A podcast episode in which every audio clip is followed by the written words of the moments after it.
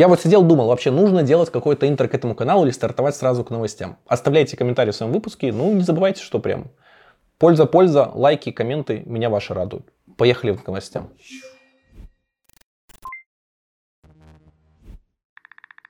Не-не-не, Прежде чем мы начнем, надо рассказать, что, конечно же, у нас у канала есть классный партнер, наш ген-партнер. Это команда инженеров Авитотех.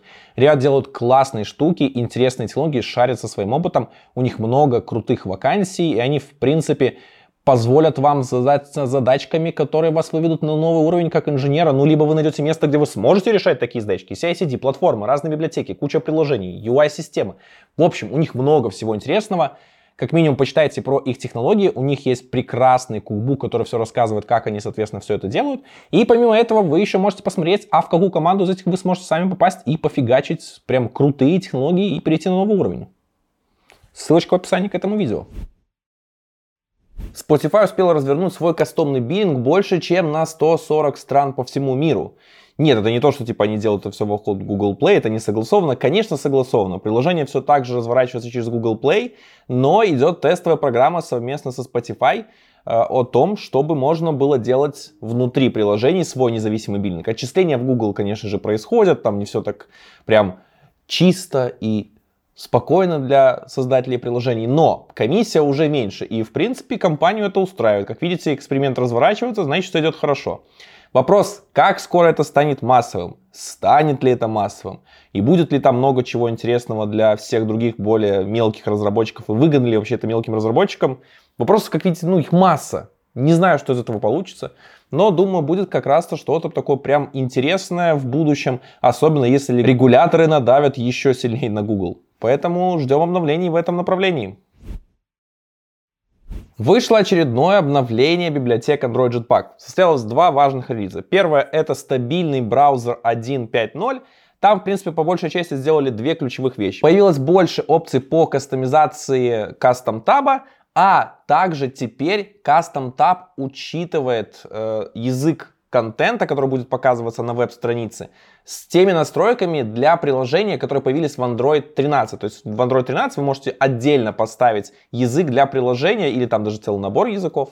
И, соответственно, теперь эти языки считываются и посылаются при запросе веб-страницы, что теперь должно, например, в приложении, которое выбрал, был русский язык, а система в американском, ну, английском, американском английском, да, то теперь как бы веб-контент в кастом-табе тоже будет показываться в правильном языке. Это хорошее изменение, важное, действительно полезное, и теперь приложения станут более консистентными. Следующее обновление это Work Manager 2.8.0. Там, конечно, повесили кучу всяких багов, минорные улучшения API, появилась возможность получать информацию о foreground э, work request. Но теперь, помимо того, что вы могли work request перескедулить, то теперь его можно будет и править. Там, конечно, можно править не все, возможности ограничены, но как только вы создали work request, положили его в очередь, теперь его можно поправить. Конечно же, не знаю, кому это честно нужно, я с этим не так сталкивался. Обычно я все время скедлил новую work request, и... но может кому-то будет полезно. Расскажите про кейсы, потому что я вообще не представляю, зачем это нужно в реале. Следующим большим направлением стало то, что появилась поддержка Predictive Backgest из Android 14. Ну, в Android 13 уже был, но в Android 14 он уже вводится в боевой режим. Э, теперь уже библиотеки стандартные, например, Activity 1.8.0, ее первая альфа, которая нацелена на поддержку Android 14, уже эту штуку поддерживает. Draw Layout теперь с этим умеет сочетаться. И, в принципе, я думаю, в ближайшее время мы увидим больше и больше библиотек, которые все это будут поддерживать. Помимо этого, естественно, получается ситуация, что Activity и Lifecycle активнее и активнее все переписывают на Kotlin. А, например, аннотации а, Annotation и Annotation Experimental, они теперь стали Kotlin Multiplatform либами. Что-то интересное ждет. Но, в принципе, это не такие критичные библиотеки, и перевести их на Kotlin Multiplatform не казалось чем-то сложным.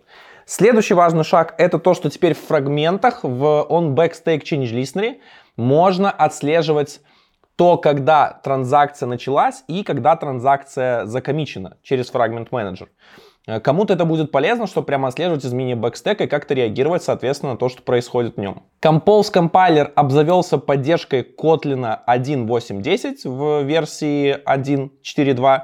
Соответственно, ждем, когда будет версия 1.4.3, которая поддержит Kotlin 1.8.20. Но пока он еще в бете, поэтому, думаю, до стабильного релиза ничего раньше, никакого апдейта не будет. Это, в принципе, все самые важные обновления Android Jetpack. Если вы хотите больше об этом узнавать и самыми первыми, не забывайте, у меня есть телеграм-канал Android Broadcast. Там я рассказываю все в самую первую очередь и освещаю как можно больше деталей. Подписывайтесь, будет интересно.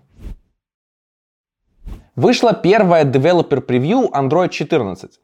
Э, в ней пока прям таких крутых мажорных изменений нету, но уже есть много чего интересного. Например, самое важное и интересное, что произошло, то, что в принципе слухи ходили и подтвердили уже, это то, что старые приложения ставить на новых версиях Android уже не получится. Android 14 позволит установить приложения только у которых Target SDK будет API Level 23, то есть Android 6.0 и выше. В принципе, это очень гуманно, потому что Android 6.0 вышел 8 лет назад. И, в принципе, те, кто забил на поддержку Target SDK, им все равно, значит, это приложение поддерживают, а те, кто намеренно его не поднимает, значит, просто игнорят и хотят воспользоваться какими-то возможностями, которые предоставляются еще приложением со старым Target SDK и позволяют обходить новые требования операционных систем. В Google Play требования по повышению Target SDK есть уже давно, и каждый год мы должны, соответственно, повышать его на единицу, и публиковать приложение можно с Target SDK, который соответствует мажорной версии Android минус один, текущий мажор, то есть, в этом году, э, ну, в этом году будет Android 14, соответственно, все должны будут поднять Target SDK до Android 13 и выше. Для новых приложений там требования немножко строже и сроки короче, но в принципе суть того, что это существенно заденет какое-то приложение, нет. Те, кто там пользуется каким-то старьем, не обновляет свою версию приложения или пользуется какими-то сторонними левыми способами, ну, блин, ну, ребят, ну, серьезно, это ваша проблема. Помимо этого, если вам очень захочется, пока через ADB еще возможность проигнорировать ограничение поставить приложение с Target SDK ниже, будет. Останется ли оно к стабильной версии, я не знаю. Но, возможно, вот как раз с Android 14 Stable его выкосят. Я, честно, этот шаг поддерживаю, мне нравится, все хорошо. Помимо этого, там появилась э, оптимизация рассылки бродкастов, э, новый нелинейный скейл текста, жесткие требования новые к тому, как можно вызывать Exact Alarm в Alarm Manager. Добавили кучу новых API из OpenJDK 17, и в принципе идет такое развитие API. Э, пока прям такие какие-то крутых новых фичей я не заметил, что вот, вот, блин, прям я хочу Android 13.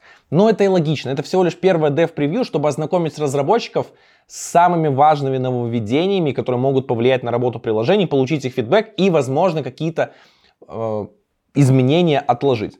Например, сейчас показали уже новый Predictive Back Gest. То есть теперь, когда вы будете возвращаться назад, то есть нажимать назад и выходить из приложения, это будет показывать вам, на какой экран вы переходите. Это сделано примерно как на iOS, и в принципе там тоже услышу, что разработчиков кого-то начинается там рвать пукан, что типа, блин, как так, ломают, вот теперь не будут работать. Ребята, это изменение заанонсили еще в Android 13. Ведется оно, грубо говоря, в Android 14, то есть год был на то, чтобы это принять.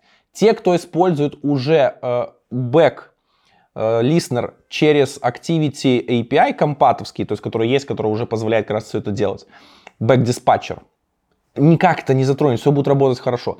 Если вы там что-то накостылили, сделали, ну блин, ну надо сочетаться с новой операционной системой. Ну нельзя, операционная система не будет строиться под вас. Операционная система строится для пользователей и для их удобства, и разработчики в рамках нее живут. Это продукт компании Android, это продукт компании Google, которая тоже имеет свои, как и цели, аналитику и какие-то бизнес-требования. Плюс что-то важное для себя, конечно, делать, чтобы зарабатывать. Как и вы точно так же разрабатываете свои приложения, какие-то возможности делаете, показываете какие-то сплэши страны или какие-то делаете форматы АБ-тестов. Все точно так же делается с Android. Это большой эксперимент, поэтому садитесь в поезд, наслаждайтесь, не нравится, не пишите приложение под Android. Стартанула новая серия Mad Skills по Compose модификаторам. Сейчас уже вышло два урока. Первый урок про модификаторы, а вторая про то вообще, как работает Compose, какие стадии он проходит, как это все фактически из вашей дата-модели какой-то появляется UI на экране, процессинг композиции другие вещи. Ролики короткие, все это выкладывается в виде статьи. В общем, заходите, читайте, смотрите, как всегда полезно, коротко и приятно. Ну и еще пачка новостей про чат GPT. Мне уже даже кажется, что, по-моему, пора заводить отдельный телеграм-канал, про новости о чат GPT и подобных ей технологиях. Помимо того, что уже там она прошла в Google на позицию junior и с зарплатой 180 тысяч долларов в год, э, там дипломы ей защищают, много всяких других, конечно, новостей, думаю, вы слышали, видели. Самое важное сейчас получается, что Microsoft уже официально заанонсила, что чат GPT становится частью поиска Bing. Да, у Microsoft есть такой поиск, к сожалению, которым мало вообще кто пользуется. Почему? К сожалению. Вообще не знаю, за что им пользоваться, потому что есть Google. Так вот, а он станет частью их, соответственно, поиска. В принципе, там уже будут не совсем поисковые запросы, а больше диалоги с чат GPT, которые будут давать прям конкретные ответы сразу э, на ваши запросы. Интересно, если я вобью какую-нибудь проблему, как с Stack Overflow, что-нибудь там, э, как в андроиде отправить broadcast, наверное, мне будут выдавать код. Но если что-то более сложное, интересно, кстати. Про Stack Overflow, возможно, получится забыть благодаря поиску Bing таким образом. Вообще, типа, да, AI и чат GPT мощная технология в плане вот именно как раз автоматизации чата и вот таких баз знаний. Прям шикарнейшая. Я ее жду. Так вот, сразу же, конечно же, после успеха чат GPT, э, все компании выкатили там или свои, как минимум, анонсы или то, что они уже давно девелопят такие технологии. Вот, соответственно, э, Google выкатила э, свою нейроночку, пока, пока она типа такая вот не, не, не ровня. Э, соответственно, за этим сразу же и Яндекс сказали, что они интегрят нейроночку нового поколения, аналогичную чат GPT, заинтегрят везде в свои продукты. Байду, Байду, Байду, да, китайская компания тоже заявила, что у них прям крутая своя нейроночка, аналогичная чат GPT, даже лучше показывает результаты. В общем, понеслась гонка. И если смотреть вот сейчас, что происходит, чат GPT вообще, в принципе, э, всполошил интернет и стартанул новую волну того, что сейчас меняется подход к тому, как пользователь будет делать запросы. В любом формате. То есть фактически там, не знаю, когда мы что-то вводим в код, в коде в IDE, Наш автокомплит это тоже ответ на наш запрос того, что мы вводим. И в принципе код completion на i, он уже есть. Э, поиск это естественно, куда мы вводим запрос, чтобы что-то найти. Э, то есть вряд ли мы там вбиваем название странички, мы ищем какую-то информацию. То есть, в принципе, чаты и автоматизация здесь с помощью такого помощника очень сильно поможет. Э, и множество вообще других-других всех технологий, в принципе, завязано на то, что AI их может очень классно заоптимизировать. Например, я сейчас получил доступ к Notion AI, то есть фактически это их такой помощник э, для написания статей, текстов, там делать его э, больше, меньше, суммаризацию какую-то делать, возможно, грамматической проверки. да, я знаю, что вы скажете, тебе она очень поможет. Ну да, там есть русский, но фишка в том, что нужно туда переносить тексты, поэтому скорее всего, ошибки и косяки в грамотности моей будут, но это не потому, что я не грамотный, а потому что все делаю на лету. Ну, сорян, ребята, извиняйте. Зато вы точно знаете, что посты пишу я, а не кто-то другой. Мой фирменный стиль не повторить. Так вот, АИ вообще, в принципе, сейчас уже начинает заменять контент-мейкеров. Мне интересно, даже смогу ли я с ней как-то дополнительно э, писать сценарии, упрощать их для своих роликов технических. Пока то, что мне предлагает, по крайней мере, Notion AI, меня мало впечатляет. Возможно, попробовать чат GPT. Но чат GPT, кстати, уже даже в силу своей популярности пришли к тому, что уже пора делать платную версию. Они выкатили платную версию. По-моему, она стоит 10 долларов в месяц. И фактически она доступна всегда, без всяких проблем. А бесплатная будет доступна с задержками и по возможности, когда нет высокой нагрузки. Поэтому, естественно, есть популярный продукт, его нужно обкатывать. Особенно на их количестве запросов. Понятное дело, что им приходится за серваки платить сумасшедшие деньги. Помимо этого, еще из последних самых важных новостей – было очень много, в принципе, дилемм. А как понять, какой контент создал человек настоящий или создал нейроночка? Как вообще это отличить?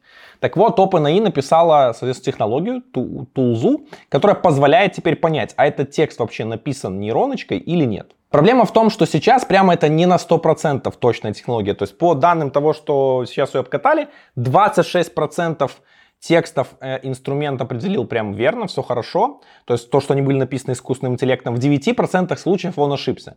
И вот мне, кстати, на самом деле очень интересно, а как вот вообще понять, типа, текст написан человеком или нейроночкой? И вообще, типа, законно ли будет это делать? И когда АИ дойдет до такого уровня, что определять это будет все труднее и труднее, потому что э, авторы вот этой э, утилиты сказали, что да, она будет накачиваться на тексты, чем больше текста и легче все это понять, но фишка в том, что АИТа тоже улучшается, и, соответственно, все больше и больше будет э, схож, отделить, где будет текст написан человеком или где текст написан нейроночкой, будет сложнее. Вот это пока трудно будет разделить. Я, честно, даже не представляю, по какому образу это происходит, потому что, в принципе, текст, я бы, читая их, вот то, что сгенерила АИ, я не особо отличал, что это написано вот профессионалом или что это написано нейроночкой. Возможно, люди, которые непосредственно занимаются написанием таких текстов, они вот прям различат, то есть профессионал своего дела. Но для меня, как для пользователя, я не замечу этого. Но для каких-то важных частей, где-то проверок того, как это приходит, все, может быть вполне важно, что проверить, действительно ли это написано человеком. На Хабре вышла классная статья с разбором того, как разные характеристики компьютера влияют на скорость Gradle сборки. И это прямо интересно. А, там автор сравнивал по пяти критериям, то есть он брал один и тот же процессор, разную оперативку, количество ее, скорость эмулировал, то есть менял частоту процессора, а, менял жесткий диск на SSD, NVMe, то есть и еще в конце сравнил с макбуками современными. Так вот, результаты тестов он делал и на многомодульном, и на одномодульном, и на холодной, и на горячей сборке. И на самом деле очень интересно, потому что количество ядер, как он пришел к выводу, что мало влияет на проекты, у которых один модуль.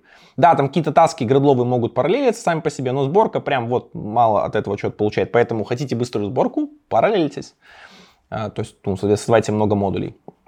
А, все так же самым важным фактором и в, в плане соотношения, то есть там секунда сборки э, на цену улучшения является частота процессора. И вот она прям значительно влияет. Но то, что было прям интересно из теста, макбуки современные, у них у, на M1 и на M2 частоты невысокие, они там около 3 ГГц.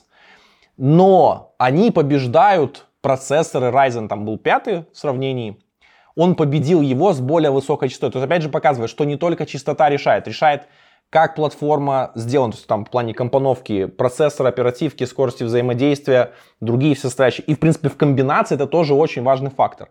И автор, конечно, пришел к тому, что M1 Pro очень прям классно все собирает хорошо, но прям он овер дорого стоит. Да, машинки на винде, особенно если Linux взять, э, какой-нибудь там э, Ryzen 7 или 9, там прямо, который десктопный с кучей прожора энергии, прям разорвет M1 Pro и M2 Pro, вопросов вообще нет. Даже и Ultra разорвет, даже многопоточки.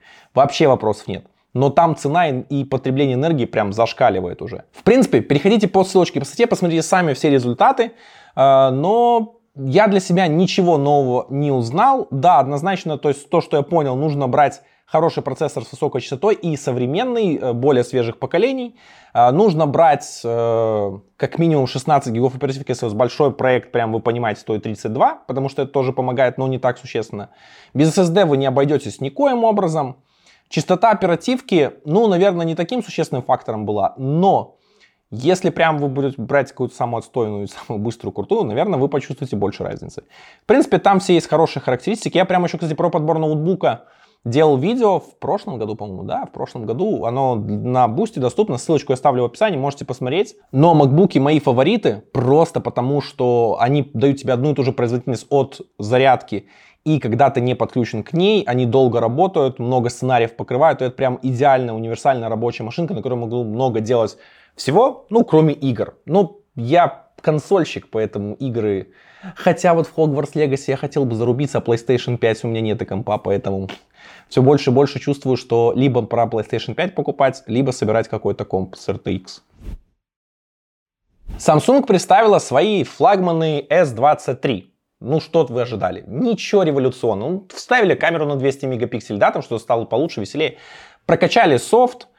И самая, наверное, главная новость, которая вот э, давно ходила и была, наверное, уже так на кончиках пальцев, это то, что они отказались от своих собственных процессоров Exynos. И во всей линейке Galaxy теперь будет стоять э, естественно, какой может процессор? Snapdragon, самый крутой, навороченный и прекрасный. Gen 2, причем специальная Samsung Edition, или не Galaxy Edition, который там прокачан немножко по частотам, в принципе, просто разогнанный. Там они, конечно, улучшили охлаждение для всей этой машины, много чего всего сделали крутого, но по сути своей это такое минорное обновление, улучшение. Те, кто, у кого было S22, наверное, вряд ли прокачаются серьезно, может только если Exynos на Qualcomm сменит.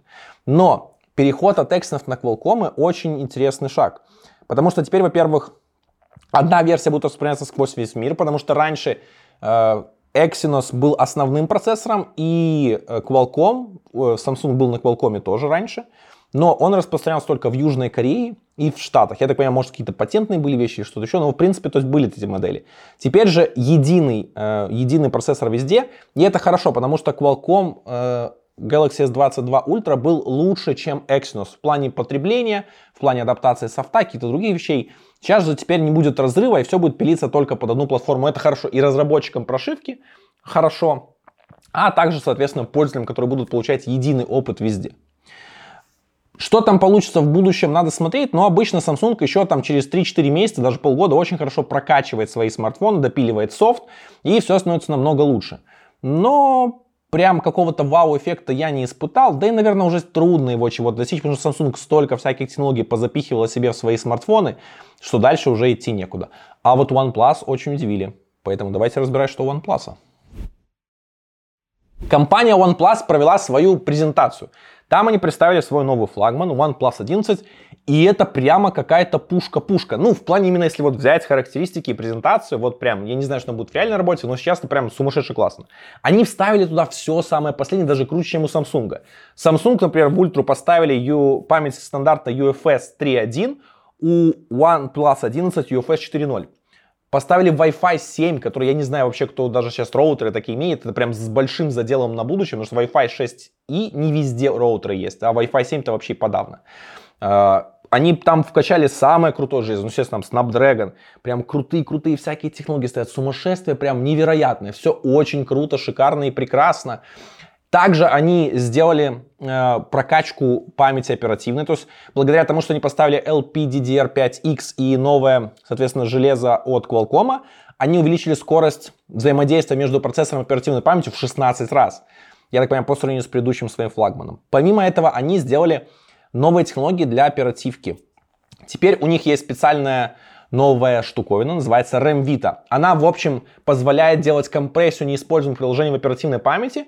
То есть, грубо говоря, если у вас что-то не используется, оно сжимается и, соответственно, хранится в оперативной памяти, но в сжатом варианте. Когда вы возвращаетесь, это будет, соответственно, разворачиваться обратно. Это позволит больше держать приложений в оперативной памяти. По их заявлениям, это 44 приложения, что прям очень много.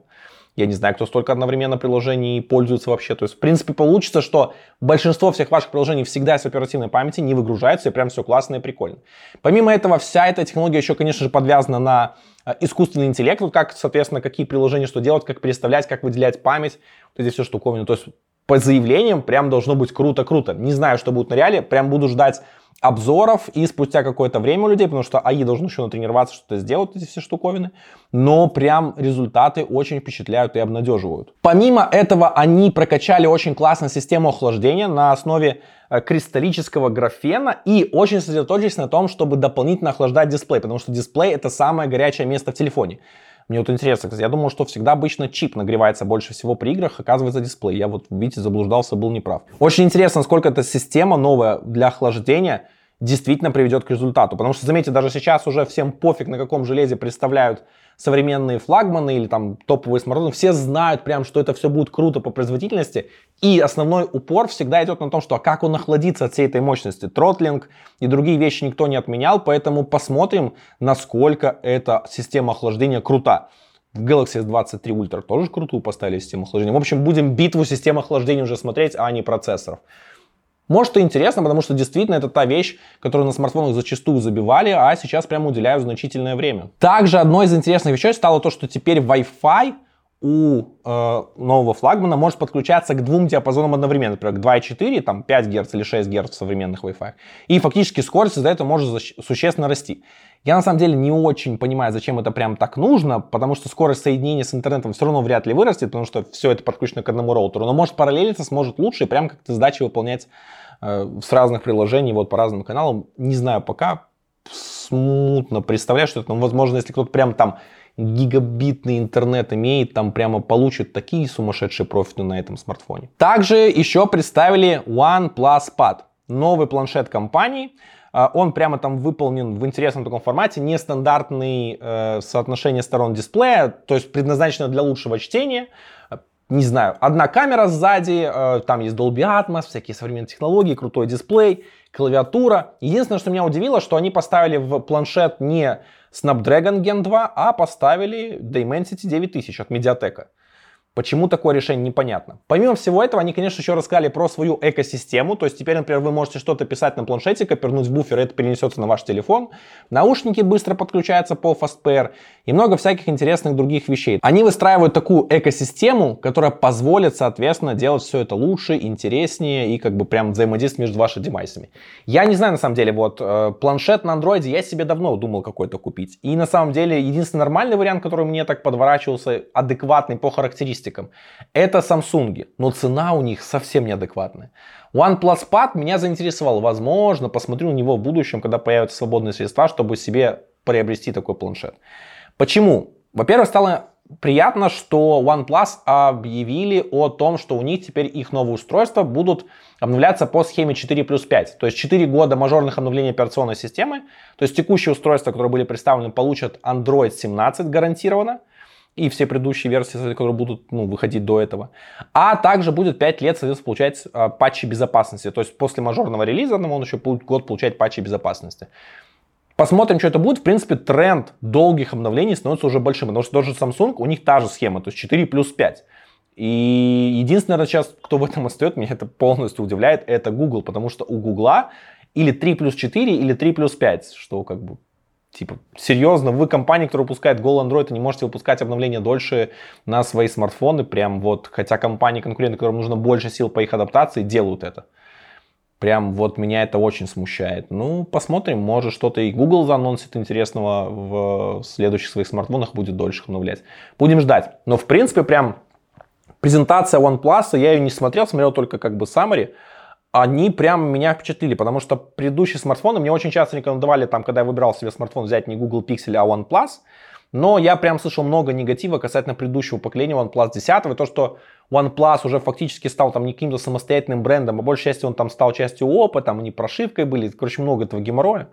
Может, это какая-то новая перезагрузка OnePlus бренда и будет действительно что-то классное. Ну, хз. OnePlus телефон точно себе брать не хочу, я доволен Google Pixel. Возможно, он и круче будет OnePlus, но нет смысла менять шило на мыло. А вот планшет прямо вот, в общем, буду ждать. Что думаете вы о возможном рассвете или перезапуске OnePlus? Пишите в комментариях, будет интересно узнать ваше мнение и, соответственно, подискутировать, что круче.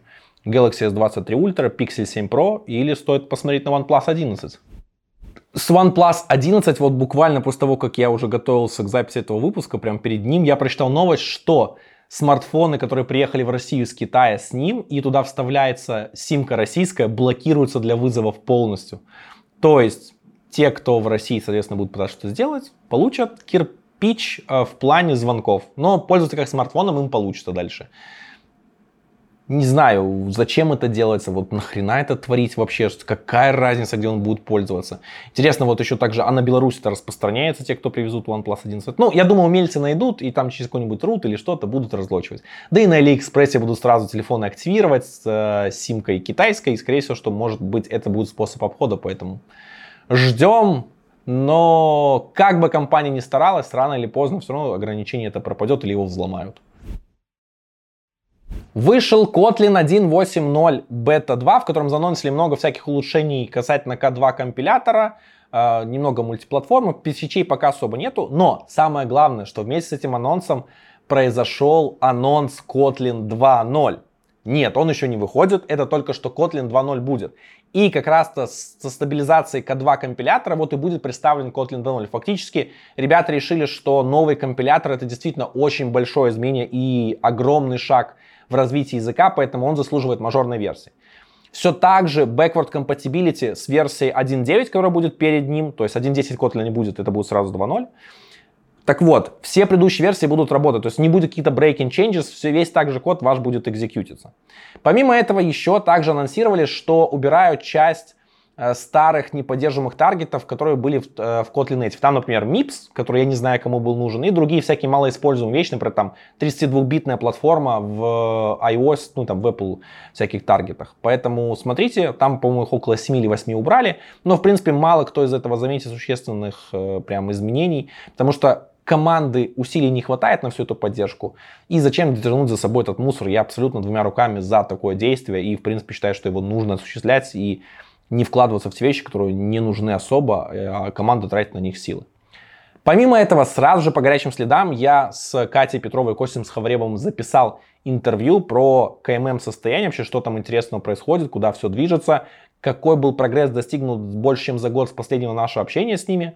Это интервью, я думаю, выйдет буквально в ближайшее время, как только я его смонтирую, на канале будет доступно, поэтому подписывайтесь, чтобы не пропустить его.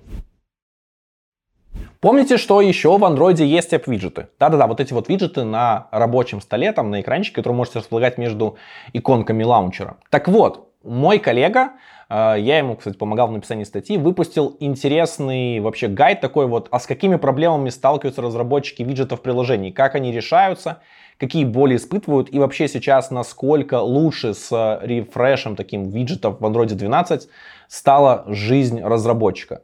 Спойлер, не стало. Ждем Jetpack Glance, возможно, Compose API, ну, Compose Style API для написания виджетов сделать все это лучше, интереснее, и мы получим что-то, наверное, крутое, существенное. В общем, заходите, читайте, статья получилась действительно неплохой, толковый, такой хороший гайд, а также поделитесь своими болями и как вы их решали при написании виджетов в комментариях к посту на Хабре. Важная новость лично для меня. Я нашел свой дзен и как прям снова делать крутой контент, который меня прям заводит. Я вернулся в написание разборов. Пишу сценарии, записываю ролики. Вот уже два записал, готовлю новый сценарий. И эта тема меня очень сильно драйвит.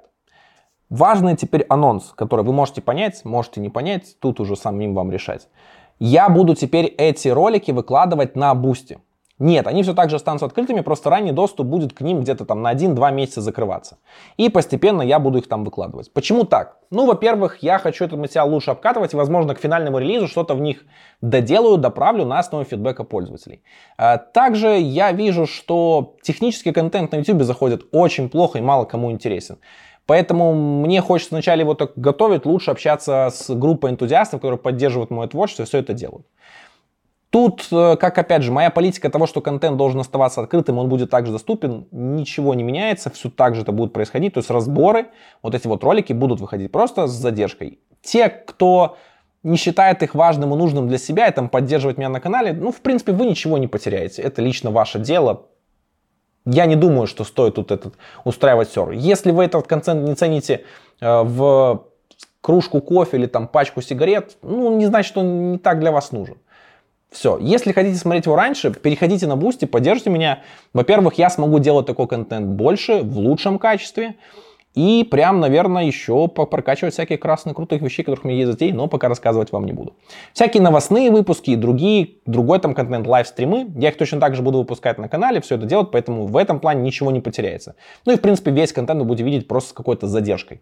Какой? Пока не могу точно сказать, но это теперь мой новый путь, по которому я решил пойти, потому что мне очень хочется добиться того, чтобы я смог заниматься, как и раньше это делать, контент на full time. Не знаю, сколько понимается, 2-3 года, может больше, но мне хочется вернуться в это и, соответственно, фигачить то, чем мне нравится делать, и заниматься тем, чтобы прокачивать нашу Android-разработку, особенно в такие непростые времена, которые сейчас происходят для русскоязычного сообщества. В общем, ссылочка на Boosty в описании к этому видео. Переходите, поддерживайте, можете подписаться просто и видеть, что там выходит, и вдруг, если вас что-то заинтересует, соответственно, перейти туда. Мне будет очень приятно, и я буду видеть, что мой труд чего-то стоит для вас, и вы цените того, что я вкладываюсь в ваше развитие, образование и помогаю вам становиться как экспертами лучше. Ну и, конечно же, давайте переходить в срач в комментариях. Как без этого? Знаю, что навалите, будете материться, оскорблять и прочим, буду банить, жестко банить. По-другому нет, не хочу токсичного комьюнити. Ну, а это все такие самые важные новости, которые подобрались у меня за эти пару недель, что не было новостных выпусков, просто потому что не собиралось достаточно ничего интересного, о чем хотелось бы поговорить. Если хотите увидеть больше интересного контента, не забывайте подписаться на канал, ну и если вы поставите лайк под этим видео, мне будет очень приятно.